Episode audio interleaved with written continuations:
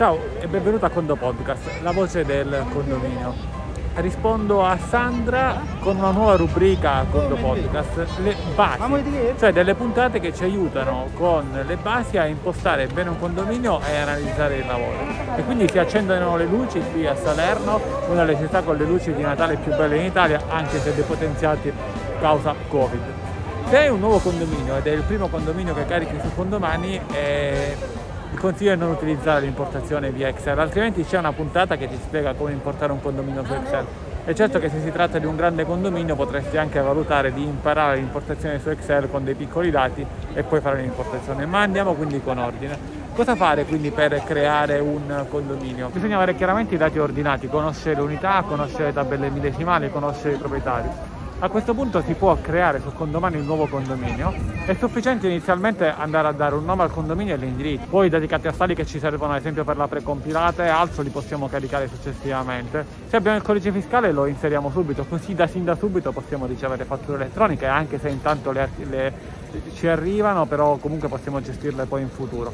In ogni caso possiamo inserire il codice fiscale anche successivamente e le fatture che intanto stanno già arrivando noi le teniamo disponibili per te si crea un'unità e nel creare un'unità bisogna dare un nome coerente, esiste una puntata sulla coerenza dei nomi. Comunque per semplicità, se hai 10 unità dai un nome del tipo all'unità 1, 01 e non 1. Se hai 100 unità dai un nome del tipo 001 e non 1, per una questione di ordinamento alfabetico.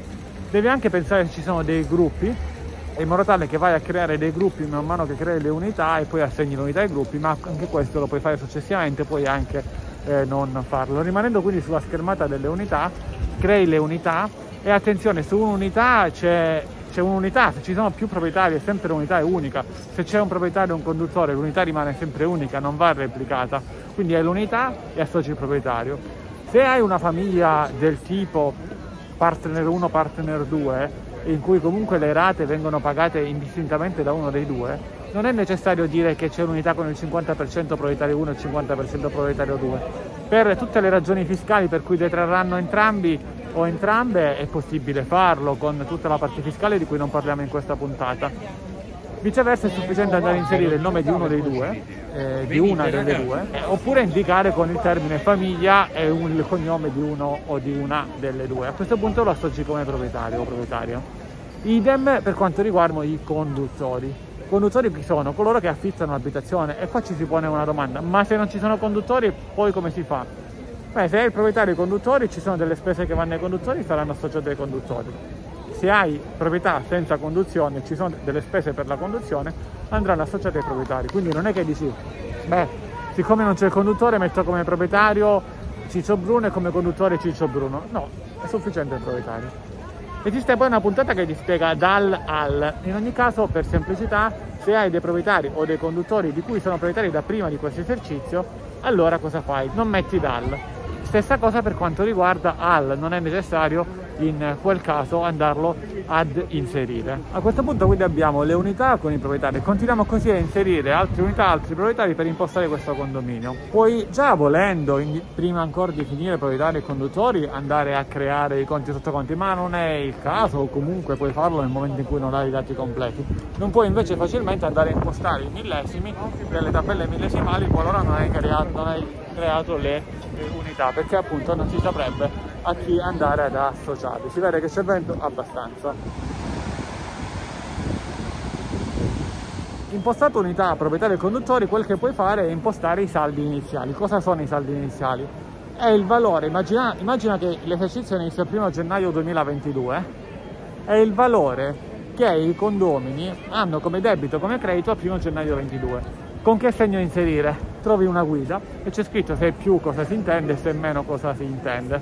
E questo è anche un modo per dirti quando podcast lo, se lo segui via video troverai anche qualche dettaglio in più rispetto al solo audio.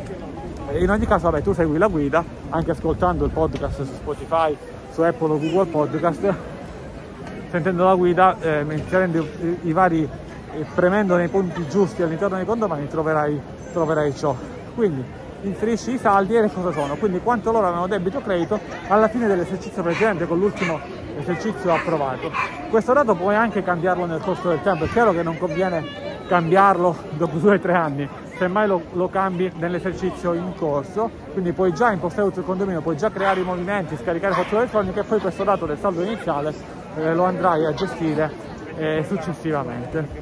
Quindi abbiamo creato il condominio, non ti ho detto che lo, è corretto anche quando crei il condominio inserirlo, nel, anzi è assolutamente necessario inserirlo nel punto corretto della mappa, puoi anche giocare con la mappa e spostarla in maniera corretta, i dati fiscali li puoi caricare dopo, dato il nome del condominio crei le unità, i conduttori, i saldi iniziali. E a questo punto per la prossima puntata delle basi andremo ad analizzare successivamente tabelle millesimali, conti, movimenti e così via. Quest'albero non è sicuramente il più bello d'Italia ma è tra i più belli. E quindi come parola chiave utilizziamo albero con il Conto Podcast è tutto, un caro saluto dall'ingegnere Antonio Bevacqua.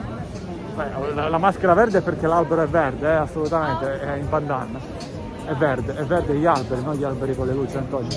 Comunque con il Conto Podcast è sempre tutto, un caro saluto dall'ingegnere Antonio Bevacqua e a quando presto. Il più bello effettivamente non intendevo semplicemente l'albero ma il contesto, c'è tutto il centro storico illuminato con delle luci d'artista e questo c'è da molti anni.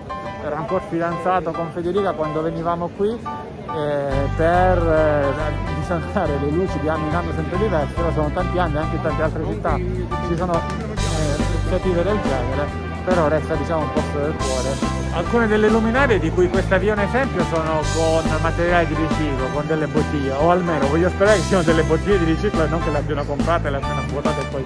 Eh no, a parte gli scherzi. Eh, sono eh, degli alveari, ma ce ne sono tante altre molto più belle, come ad esempio queste